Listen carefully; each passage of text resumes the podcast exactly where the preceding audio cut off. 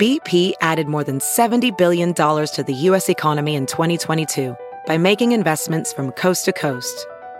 Investments like building charging hubs for fleets of electric buses in California and starting up new infrastructure in the Gulf of Mexico.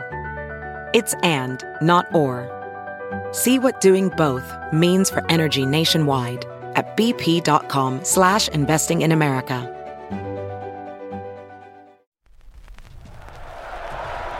Five, four, three, two, one.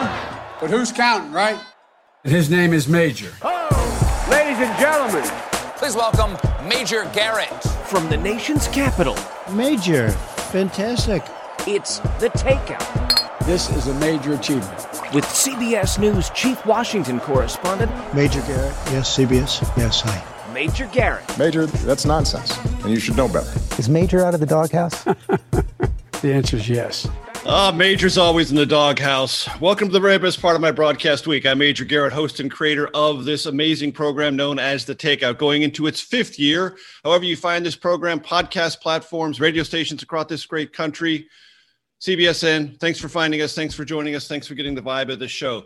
You know, we love books at this show. We love to talk to people who have thought deeply and I would say profoundly about American history, the arc thereof, and where it is heading, because it that is informed by where it has been. And we have a brilliant person uh, who I don't want to waste any time in getting to, Jon Meacham. Uh, he is an author of many biographies. I am in the midst of reading. Um, his biography of Andrew Jackson, American Lion. He has done a biography of Thomas Jefferson, of George Herbert Walker Bush, and other books. Jon Meacham, it's great to have you with us. Thanks for joining us. Thank you. I like that you're you interviewed brilliant people, and failing that this week, here I am. All right. Okay. We we are chock full of false modesty where Jon Meacham is concerned. Jon, um, one thing I need to help my audience understand because I want to have things cleared up. You uh, endorsed, if they don't remember, President Biden at the Democratic Convention.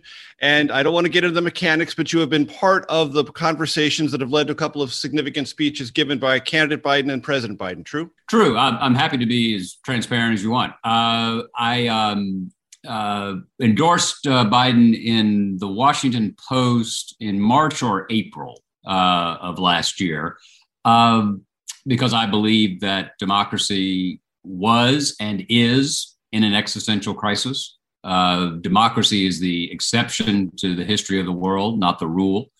And I believed that uh, President Trump represented a, an ambient, uh, clear, and present danger uh, to the system that I believe in deeply.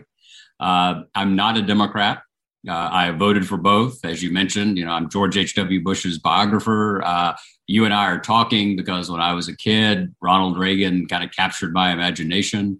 Uh, but Joe Biden's been a friend, uh, and I thought he represented the best chance to get through that. He, at his invitation, I spoke at the convention, right. and on occasion over the past three, two, three years, uh, he's asked me for some help on speeches, and I've been happy to do that. And you were, for a very long part of your early career, a journalist. You were managing editor, I believe, of Newsweek. Uh, how does the role of being that close and endorsing change your ability, if at all, and maybe it doesn't, to observe things and offer what you might regard as still penetrating observations about the times in which we live? Well, I don't know how penetrating they are, but I don't believe there's such a thing. You, you, you, probably have more interesting thoughts on this than I do. I don't really believe there's such a thing as neutrality. Mm-hmm. Uh, there's fair mindedness, yes, uh, which is different. Right. Uh, and so I'm not a journalist anymore. Uh, I was for, as you say, for a long time, from the time I was 18 years old right. until I was about 40. Uh, and then, like Dante, I was in a dark wood. I was in print journalism, so you can imagine that was a pretty dark wood. Um, so I look. I, I don't think. Let me put it this way: I think that we all have a moral obligation to do the best we can in the public sphere, in the sphere of citizenship. For me, I have a, and this is not false modesty. I have a pretty limited set of skills. They're, they're I like them. I, have honed them. They're, mm-hmm. they're, they're what I do. Uh, and for most of my life, I've been like you. I've been fascinated by presidents and and presidential rhetoric, and in an odd way, uh, a lot of these tributaries intersected in the last uh, couple of years, where someone I respect and like, uh, and we share a fairly common view of the country, which is that we are an imperfect union, but we are attempting to be better. Mm-hmm. And if you're going to replace it with something, what is that? Uh, so that, that so we have kind of a shared sense of values and, and, and vision there. And I will say, I, I think that um, seeing history unfolding up close, if anything, it's going to make me a more, hopefully, a more insightful biographer because what you also learn is that uh, most conspiracy theories are uh, give everybody too much credit. you know, this is, as you know, this is a human undertaking, yes. right? Yes. And you know, sentences that uh, uh, endure are often written at the last minute or come out of somebody's head. They, so uh, they, they, they, know, I, assume. I think, know, I think people should know that I'm for Joe Biden. Right and conspiracy theories, uh, and this is a brief tributary. We'll get back to them in a minute. Uh, assume a kind of mechanistic quality and a machine quality to human behavior, particularly in politics, when yes, there is some intentionality, but the machinery is often incredibly random and affected enormously by luck and external events. Unquestionably. Uh, you know, Lincoln said, and I'm, I'm doing Lincoln right now, and I, I, am arguing with him. Mm-hmm. Uh, he said uh, in 1864, heading into reelection, he wrote a letter to Kentucky, the Kentucky editor, Kentucky, a big, big state for him, because if it had gone to the Democrats, you know, uh, it was a Democratic, could be a Democratic stronghold in that year. He said, I claim not to have controlled events, but fully admit that events have controlled me not quite right uh, because that diminishes human agency. Yes. But not to get overly theological on you or uh, at the top, but basically, the way I view the world, which is in no way original, is there's a certain capacity we all have to nudge the world, uh, whether it's in our neighborhood or in our nation, one way or the other. And the examples of that are innumerable, right? I mean, if the great, the great one, of course, is in uh, the winter of 1931, uh, Winston Churchill walked out on Fifth Avenue and right. looked left instead of right. As his native born sense would. Right. And he was hit by a car. Mm-hmm. Now, had he died, mm-hmm would the 30s have ended up the way they did? Precisely.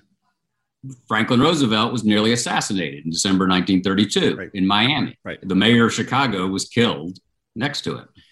Would the 30s have ended up the same without Franklin Roosevelt? Uh, so human agency matters. I mean, you can't do what we do for a living and believe it doesn't. Right.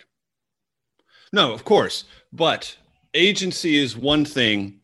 A conspiracy of several interlocking layers in which everything meshes and meshes not just once but over and over and over and does so in absolute fidelity silence for decades. Uh, doesn't ring true to me never has. The more i've observed washington the more i've watched it it makes me laugh more and more actually. I, I find it more and more comical the longer i observe the fragility the frailties the fungibility of human nature and just how random things are. Um, one other thing before I want to let you go, I want to tee this up in the second segment because uh, I think it's an important conversation for us to to launch into. You mentioned, and through your books and through so many books in American history, there is this tension between aspirations in America and wrongs that were embedded in the country. And right now, I don't need to tell you, Jon, there is a massive, intense conversation in this country that we need to excavate much deeper these original flaws and hold them up to much greater inspection and be much less charitable to ourselves and to our forebears than we have been. there is a tendency to believe now, at least part of the conversation around history in America, that we glossed over a lot of things that were not just wrong, but offensively wrong. And we have got to reckon with that. So, as just a way to sort of set that up for you, we're going to go to break now, but I want you to brood on that for a second and give me your thoughts we come out the other side of the break. I'm Major Garrett. Jon Meacham is our special guest. We've been trying to work on this for several weeks. I'm so glad I'm talking to him. More with Jon Meacham conversation on race, culture, history, America, everything else. I'm Major Garrett. This is the Takeout. Back for segment two in just a second.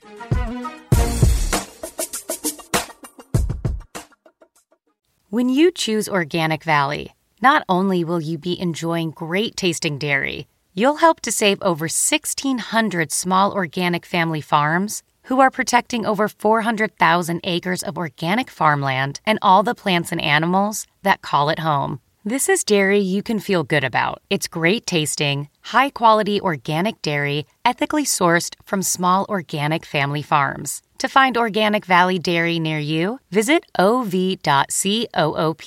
That's ov.coop.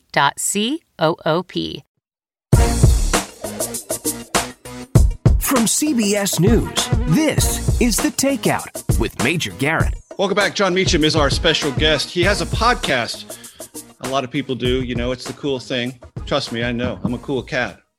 Uh, it's called Flight from Fact. Uh, before I get to that question, I teed you up with Jon Meacham. Tell my audience what Flight from Fact is all about. Flight from Fact is my best opinion, uh, my most historically thought out opinion about how the Republican Party has descended into fantasy, conspiracy, and falsehood. And I, as I said, I'm, I'm not a partisan. I know this seems partisan, but right now, it's not a both sides problem. Right, the left may go crazy and may become dissociated from reality, but if so, it's going to be this afternoon. It's not this morning. Right, it hasn't happened yet. And my theory is that to, to torture a metaphor for a second is there was a lot of gasoline on the garage floor of the Republican Party, and Trump was a match.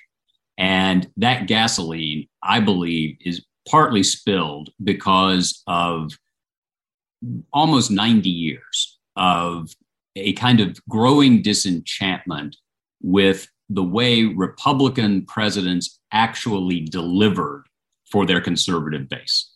So Dwight Eisenhower comes in, he's supposed to undo the New Deal. He doesn't.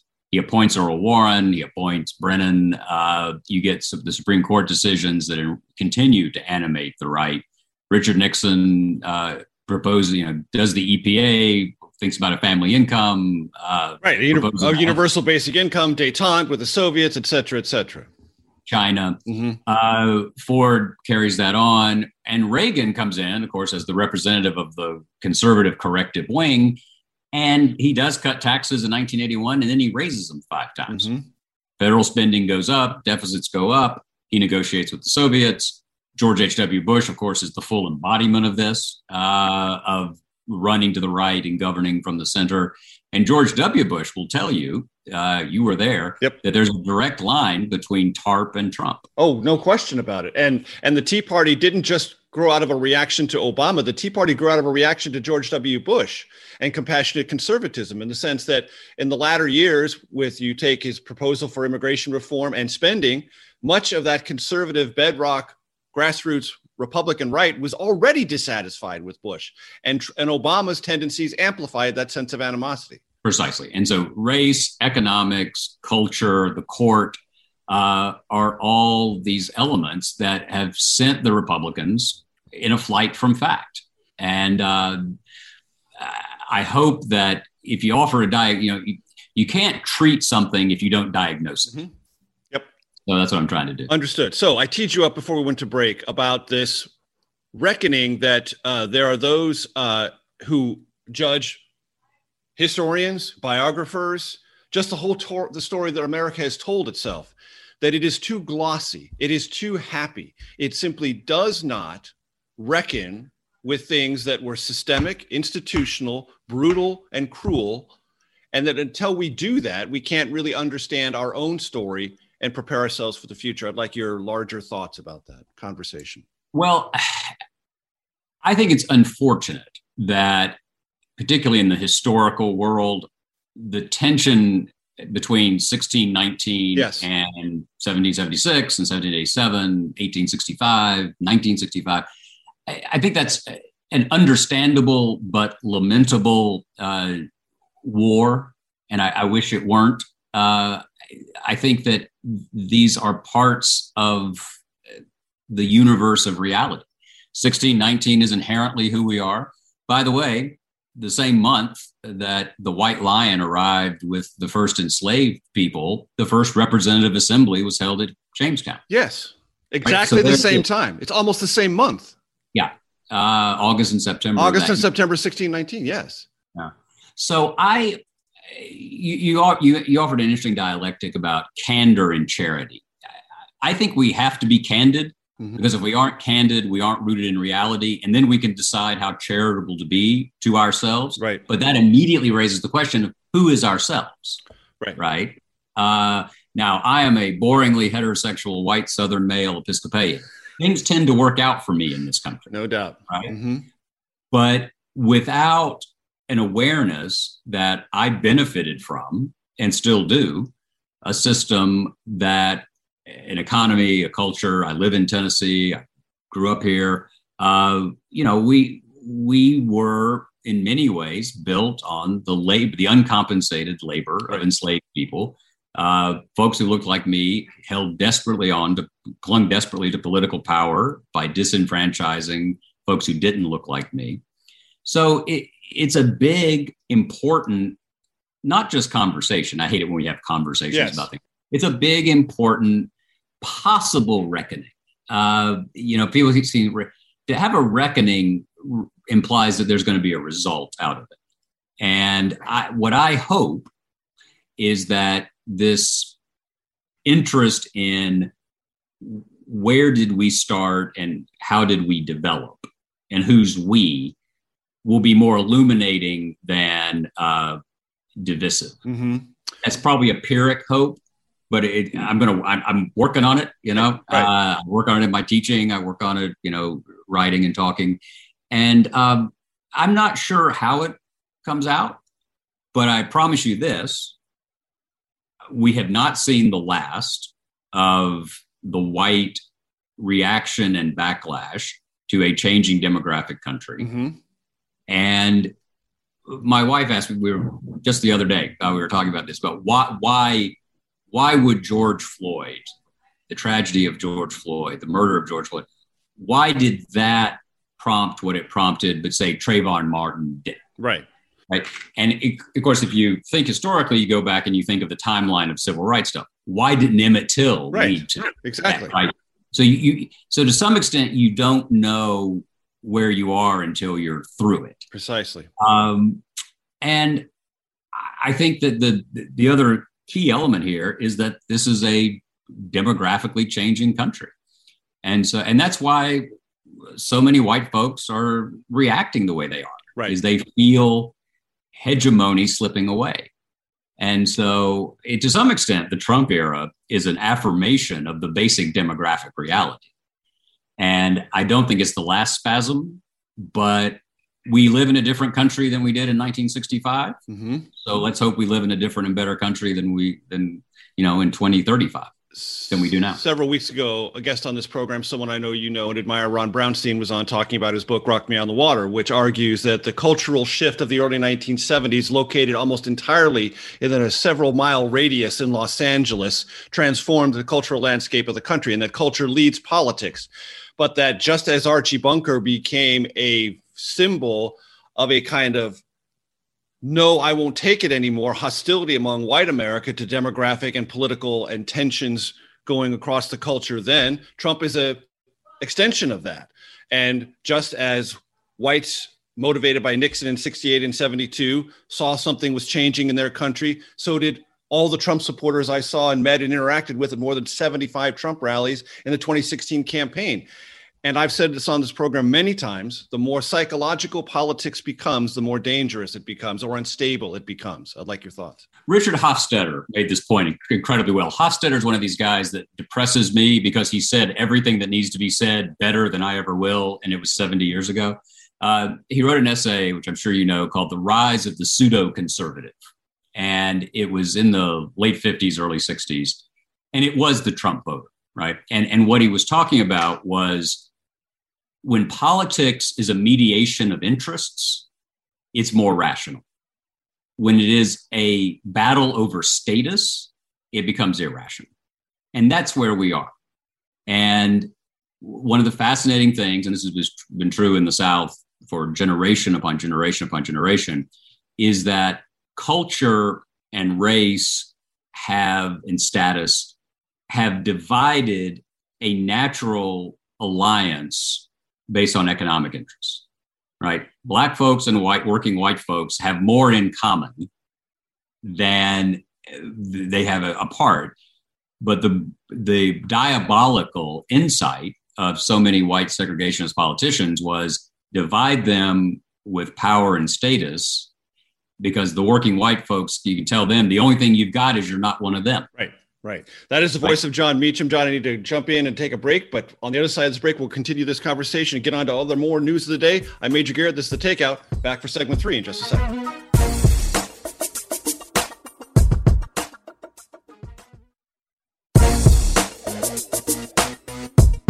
CBS News, this is The Takeout with Major Garrett. Continuing our conversation with Jon Meacham. Jon, where did you grow up? Chattanooga, Tennessee. I often think to myself that Ohio gets a lot of love in terms of its outsized influence on presidential politics and America. But I think two other states in that general area punch way above their weight and don't get enough credit Tennessee and Kentucky. Well, they were loyal, they, they have for a long time. Uh, it was true during the Civil War. Right. Uh, they, they, that was the frontier, and the frontier spirit and the people who flowed through there affected 20th century, 19th century American life in profound ways. It seems to me. You know, it, it's a great point. One of the things that I want someone to write a little book about uh, is how is it that in 1990 Al Gore ran virtually unopposed for reelection to the United States Senate from the state of Tennessee. Mm-hmm and exactly 10 years later, almost to the day, it cost him the presidency because he lost the state. Right, right. That's it. I mean, if you can tell that story, that's it. Uh, when I was growing up, because I was born in 69, um, grew up on Missionary Ridge, a Civil War battlefield, about three miles from John Ross's house, Chief John Ross, and about 500 yards, 600 yards away from Braxton Bragg's headquarters. Interestingly, by the way, to show the complexity of all this, it was not a lost cause childhood. Uh, the monuments where I grew up were Union monuments because they won. Yes. and they had money, right? So the there's a Sherman reservation, there's an Ohio reservation. Mm-hmm. There were all these, you know, on Wisconsin. It, that's where that's where Douglas MacArthur's father won his Medal of Honor. Was a, not far from where I grew up, literally um, when he was 17 years old. Anyway, I so yeah, we're we had nine representatives. Uh, it was seven to two Democrat uh, one black member of Congress, Harold Ford Sr. Yep. yep. Memphis. Uh, my district, so there was an Upper East Tennessee district, which was Unionist territory. There was an Knoxville district. They were Republican. And then my district, which began heading toward uh, West, Middle, and West Tennessee, it was a Democrat. Uh, and it flipped in 94. Yep. And the fellow who uh, holds that seat now is a full on stolen election guy. Yes. Uh, so it's seven to two the other way. Mm-hmm. Uh, my senators growing up were, uh, let's see, Jim Sasser, Bill Brock, Howard Baker, Al Gore. Yeah. Yeah. And now it's who we have. Exactly. So you, you see the shift there. I, I want to get your thoughts briefly before we get to Andrew Jackson on uh, Facebook's decision, its Supreme Court so called decision that uh, Facebook was correct to deplatform former President Trump, but ought to review it over the next six months. Not just the decision, but what do you think this has in terms of implications for the way we converse or can't converse on these platforms with big prominent people? I think that uh, I, I, go straight back to you can't yell fire in a theater. Mm-hmm. Uh, a theater is a is a privately owned. Usually, a theater is a privately owned but publicly used space. Uh, that's not a bad way of thinking about. But you can't even do it in a community theater. Yeah, yeah. So I think that with power comes responsibility. And we came as close to losing the country as we know it on January 6th as we have since the Civil War. And I say that with all, with no hyperbole. I mean, they didn't even, the Confederates didn't even get into the Capitol right. during the Civil War, but they did three months ago. Yes. A Confederate flag never was carried inside that sacred space during the Civil War. It was on January 6th. Right. And so I don't want to be overly simplistic about it, but full stop. Right. Right. Right. And so, and I will tell you this, not- Jon, I will tell you this this show and, and me for the rest of my life is in the never forget category. Good. Never Good forget. I will never let this go, ever. Ever. And you're right. And, and this goes to what you were asking about a second ago, too. One of the things about America is we move on very quickly. And that has advantages. Yes. But it also has disadvantages. It has virtues, but it has vices. We, we did not confront the legacy of enslavement uh, because of, frankly, because of a Tennessean, because of Andrew Johnson. Right. Uh, you know, you, you, we were talking about human agency. I think I, I think about this a lot. What if Lincoln had not dumped Hannibal Hamlin? Right. As vice president. Right. So you, you would have had a Maine Republican mm-hmm. not vetoing the Freedmen's Bureau, not vetoing the Civil Rights Act, not opposing the 14th and 15th Amendments. You know, it, it's this stuff matters. And so I think, you know, it's it's not as though Donald because Donald Trump doesn't have easy access, as easy an access to uh, to folks' attention, doesn't mean he doesn't have the right to do it. He just forfeited that right by abusing. Right. Uh, very quickly, um, it is said often, Jon, that hey, 74 million Americans voted for Trump, and they need to be respected. Uh, a lot of people voted for John Kerry in 2004. Uh, he grew the popular vote that Al Gore achieved in 2000, but if I if I remember correctly, by more than seven million votes, a substantial increase. But nobody worried about them because he still lost the popular vote and he lost the electoral college vote, and we moved on. There's this persistent plea among the Trump supporters to be seen and be recognized and be, if not coddled, elevated to some superhuman status because there were more of them than there were in 2016. I would like your thoughts on that. Well, they they should be respected. Of course. But they lost. Yeah. that's that's that's the way competitive democracies work. So what did the Democrats do in 2000 and 2004 and 2008, 2012 and 2016? Two of those, by the way, they won the popular vote. They gathered up their wheat and they got ready to run the next time. Right.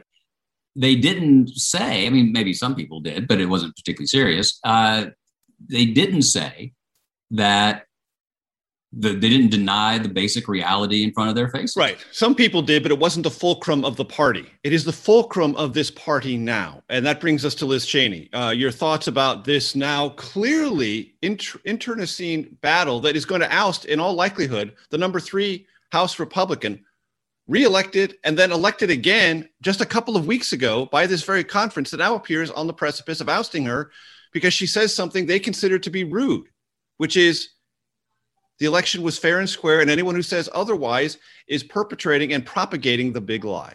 So, if you don't believe in irony, the fact that all these folks, and I will just, I'm not, I don't mean to drag you in, but the fact that a lot of folks who do what we do for a living are rallying to Liz Cheney's defense mm-hmm.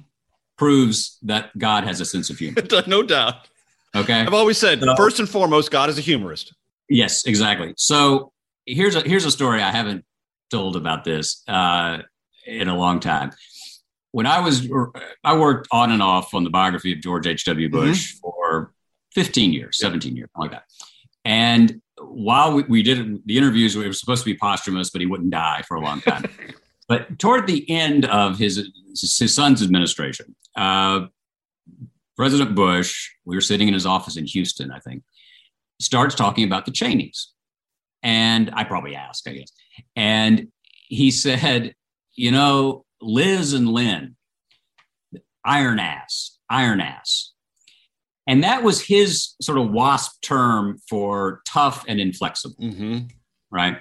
And so, and one of my, one of the things I wanted to do because he was of a certain age, right. Uh, I was not going to take it back because it was on the record, but I did go back to him right before I published and said, you know, I'll drop a footnote if you've changed your mind. And he said, Mm. no, I said it. and so I called the Cheneys and told them.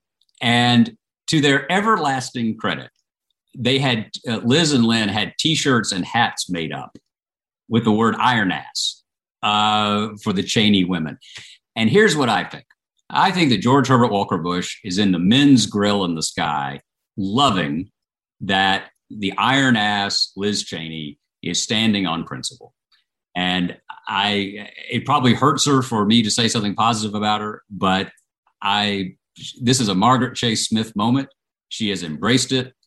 She's going to, I guess she's going to lose this uh, leadership position, but you know, you can, you can decide whether you want to be Margaret Chase Smith or Joe McCarthy. You can, you can be John Lewis or you can be Bull Connor, right? You can be Donald Trump or you could be John McCain, Mitt Romney, George Bush. She's made her choice and God bless her. That is the voice of Jon Meacham. I'm Major Garrett. Stay with us. Have you heard you can listen to your favorite news podcasts ad free? Good news! With Amazon Music, you have access to the largest catalog of ad free top podcasts included with your Prime membership. To start listening, download the Amazon Music app for free or go to amazon.com slash ad free news podcasts. That's amazon.com slash ad free news podcasts to catch up on the latest episodes without the ads. From CBS News, this is The Takeout with Major Garrett. Having a great time with Jon Meach, and I hope you are too. Uh, Jon, American Lion is your uh, amazing book about Andrew Jackson. Uh, you know as well as I do that uh, not just President Trump, former President Trump, but those around him like to think, oh, there are lots of comparisons and they're cut from the same cloth and they were disruptors. And that's the thing that they have in common. Do they have very much, if anything, in common? Some things, sure. Um, so, here- another quick Bush story about this. So, in 2017, uh, March, I think, Donald Trump announced, President Trump announces that he's coming down to the Hermitage. Yes, yes. Not, not far from where I live. Uh, you may have been with him. Um, and he's going to embrace Andrew Jackson, right? And, you know, presidents see as they wish to be seen. And so I have a sub sub interest in what presidents say about other presidents because it's always inadvertently revealing. And so he really wanted to be wanted to be Jackson, as you know. He got picked this up from Steve Bannon. Uh, interestingly, I think during the transition, uh, I don't remember this being part of the campaign. I think it was kind of a late, uh, a late thing in 16. Anyway, so I write, so I'm, you know, I'm a Jackson biographer. I live in Nashville. So I decided, well, I think I'll write an open letter to the president saying, welcome, delighted you're here. Uh, if you're going to, embracing history is great. But if you're going to embrace Andrew Jackson, don't just embrace the crazy parts, right? Jackson was, for all of his sins, and they were formidable, he was a unionist. Uh, he believed that it was one great family. He believed that we had to stay together. By standing up to South Carolina in 1832 33, he gave us an additional 30 years to form what Lincoln would call the mystic chords of memory. And so I wrote this and I sent it to the Tennessean, the paper in Nashville. And in a, what I thought was a very interesting and kind of courageous editorial decision, they ran it on the entire, it was the entire front page of the paper. Nothing else on the front page but my letter to, to Trump. And the next day, it had no effect, whatever, of course. Uh, the next day, I'm walking into lunch and my phone rings, and it was George H.W. Bush. And he was in the hospital a lot that winter down in Houston. And so his staff was printing stuff out for him. They gave him this letter. He called up. He said, How you doing? I said, I'm fine, Mr. President. How are you? He said, I'm fine. He said, I loved your letter to Jackson. And I thought, oh, shit, you know, the old boy's losing it, right? He thinks I'm writing letters to dead people. So I said, Thank you, Mr. President. I'm glad you're doing better. Um, you know, actually, that was a letter to Trump about Jackson. And without missing a beat, the old man said, Yeah, but Jackson will pay more attention. so that kind of tells Okay, you. Okay, that's genuinely funny. I mean, that's that's really good. And then he hung up. He thought of the joke. He wanted to deliver. He said, "So, "Yeah, that was it." Uh, anyway, so Drop the yeah. mic. Yeah. Yeah, exactly. From the Right. hospital at an advanced age, still has it.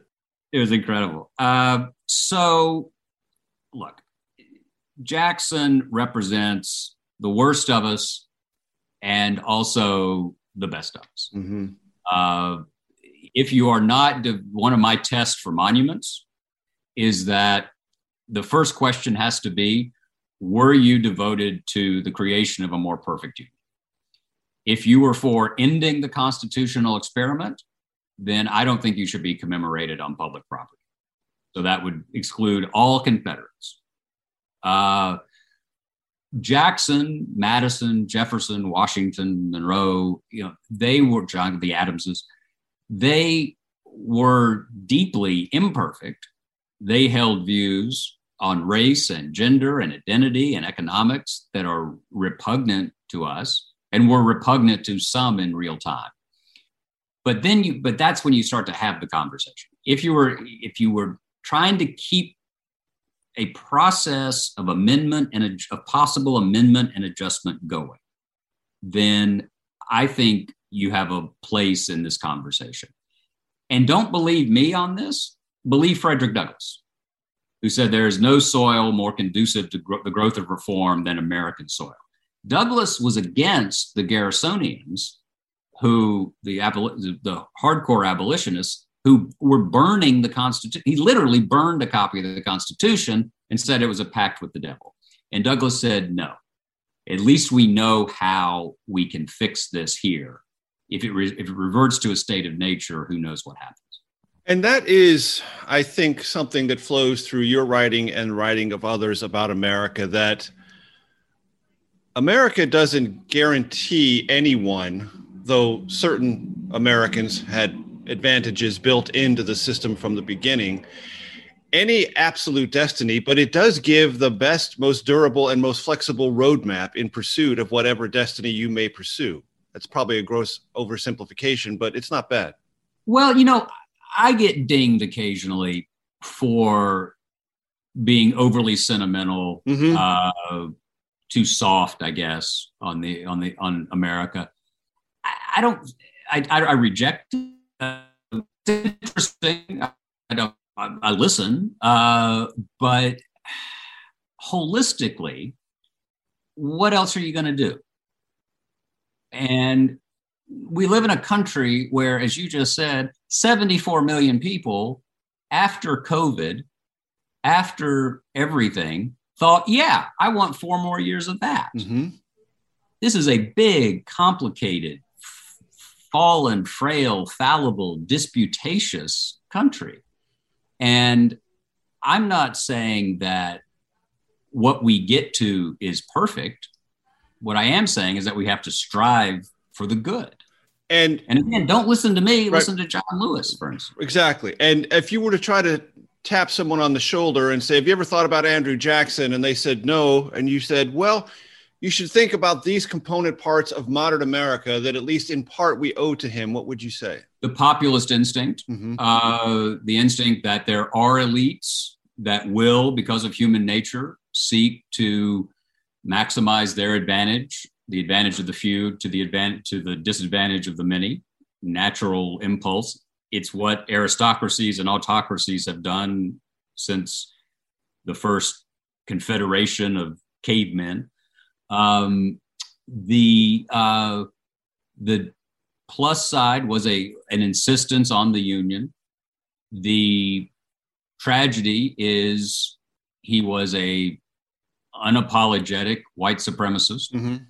Who wanted to create a country that was free of enemies and to him, the enemies were not simply the British, but they were also Native Americans and the, the subjugation of, of enslaved people.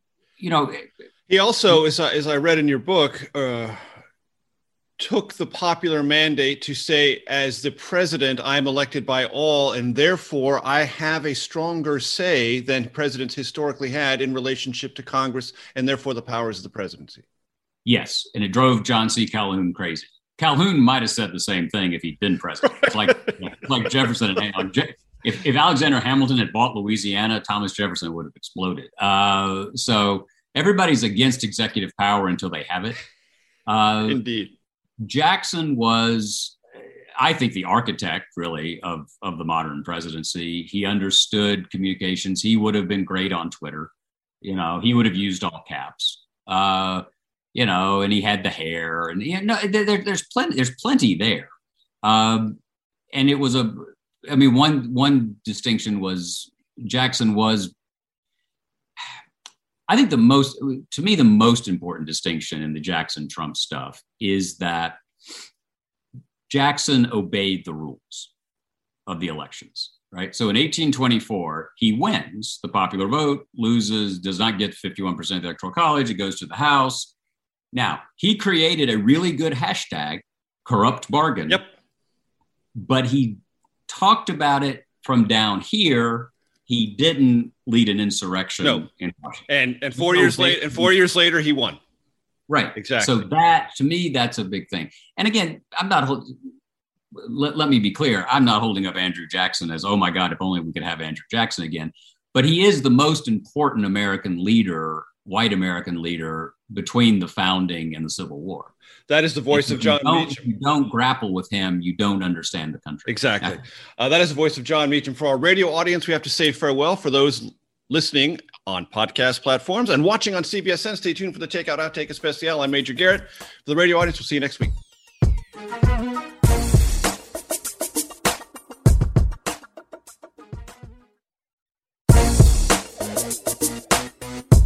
From CBS News, this is The Takeout with Major Garrett. Jon Meacham is our special guest. Welcome to your Takeout Outtake Especial. I am Major Garrett. Uh, Jon, uh, I just want to commit you to another one of these because about six months from now, I want to have another session with you, and then maybe another six months after that, and another. I just want to have a, like a, basically a, a, session with you every six months if I can. Is it like is it like maintenance therapy? I think it is. I think it is. Uh, so uh, we like to think about this as the fun and game segment of this podcast, where we lighten things up ever so slightly weave our way through uh, the various eddies of pop culture. So I have three questions that I ask every guest on the show. We're on our fifth year, so the answer is delight our audience because they learn a little bit about whoever we've been talking to. So, in whatever order you wish to answer them, here are the three questions: most influential book in your life, or one of the most influential book, meaning you read it and it took you into a different direction, it touched you in a certain way, either spiritually or intellectually. Uh, your all-time favorite movie or one of your favorite movies? And uh, say you're driving uh, across tennessee or you're flying on a very long flight and you really want to have some music that gets you right where you live what kind of music artist or genre are you most likely to listen to? Oh great questions. Uh, I, the most influential book is actually plural. It's two and i can tell you exactly when it was. It was the summer between my sophomore and junior years in high school and i read all the king's men. Mm-hmm. robert penn warren's great novel and then I read Walter Isaacson and Evan Thomas's The Wise Men. Yep. And then I started again and read them both again. When I told Evan that, when I was interviewing for a job with him 15 years later, he said, You must have been a real loser. so it was true, but it, I didn't think he needed to mention it. Uh, yeah, he's now the godfather not, to my daughter. But anyway. Not needed to be rubbed in. exactly, exactly. So all the King's Men and, and the Wise Men were, were, were vital to me. And, and, and way, for my audience, quickly uh, describe what the two books are about. Oh, uh, so All the King's Men is probably the great American political novel. It's functionally about Huey Long yes. uh, and uh, kind of philosophically meandering, but if you love, let, let, me put it this way: anyone who's listening to you and me, yes. knows all the King's Men, exactly, and probably knows the Wise Men. Uh, and the Wise Men was the portrait of the six architects of the post uh, World War II era: Averell Harriman, Chip Bohlen, Acheson right, uh, etc. Uh, Kennan and others. Um, the movie's a great. And by the way, I should also say anything by Anthony Trollope should be read and reread. Uh, I, I, I go back to Trollope uh, two or three times a year. Um, you know, because just because of the way we're talking, one of the most important movies, I think, and it it's it's it's it sounds odd that it it might sound odd, but for the moment we're talking about, is the Good Shepherd. Do you remember that? It was about the well, it was basically about Richard Bissell, mm-hmm. uh, Matt Damon, Robert De Niro right, played right. Uh, uh, Bill Donovan uh, Angelina Jolie is in it, so therefore it's just good. Yes, uh, as a as a basic principle. But there's this moment. Uh, it's about a mole. It's about the CIA mole hunting, and I think about it a lot. I I talk about it when I teach. There's a moment where Joe Pesci is is a uh, Cuban exile, and he's asking the the very waspy Matt Damon what he's really fighting for. He said, you know, the Cubans, we love our families. You know, black folks love their music. It was, it was just sort of this ethnic stereotype. He said, "What have you got? What what are you doing?" And Damon says, "We have the United States of America, and the rest of you are just visiting." and it's a really profound mm-hmm. insight. Mm-hmm. Uh, it had it's what we have to fight against, but that's kind of the highbrow. Yep. You know, you see, you know what I mean. Exactly. Um, and on the music, I, am going to put in a plug for my neighbor who's right over there. Uh, anything that Tim McGraw sings, I, I love, but more importantly, anything that Faith Hill sings, because that's my, you know, if I get to have a second wife, I'm aiming for Faith. I would say, as as in everything in life, we should all aim high, you know, and that and and that would be aiming high. That would definitely be aiming high. And uh, please tell neighbor Tim McGraw everyone here at the takeout says hello and wishes him all the best of luck. Uh, and if he ever wants to be on the show, uh, we'll be happy to him put him in front of put him in front of your Zoom camera. Uh, Jon, it's been a great pleasure. I'm serious about it. Six months from now, let's get around uh, yeah. either a Zoom call or a desk or whatever and do this again. My deep My appreciation to you. Everyone, we'll see you next week on the takeout. Thanks so much. The Takeout is produced by Arden Farhi, Jamie Benson, Sarah Cook, Ellie Watson, Zoe Poindexter, and Jake Rosen. CBSN production by Eric Susanen, Grace Segers, and Daniel Peebles. Follow us on Facebook, Twitter, and Instagram at Takeout Podcast. That's at Takeout Podcast. And for more, go to takeoutpodcast.com. The Takeout is a production of CBS Audio.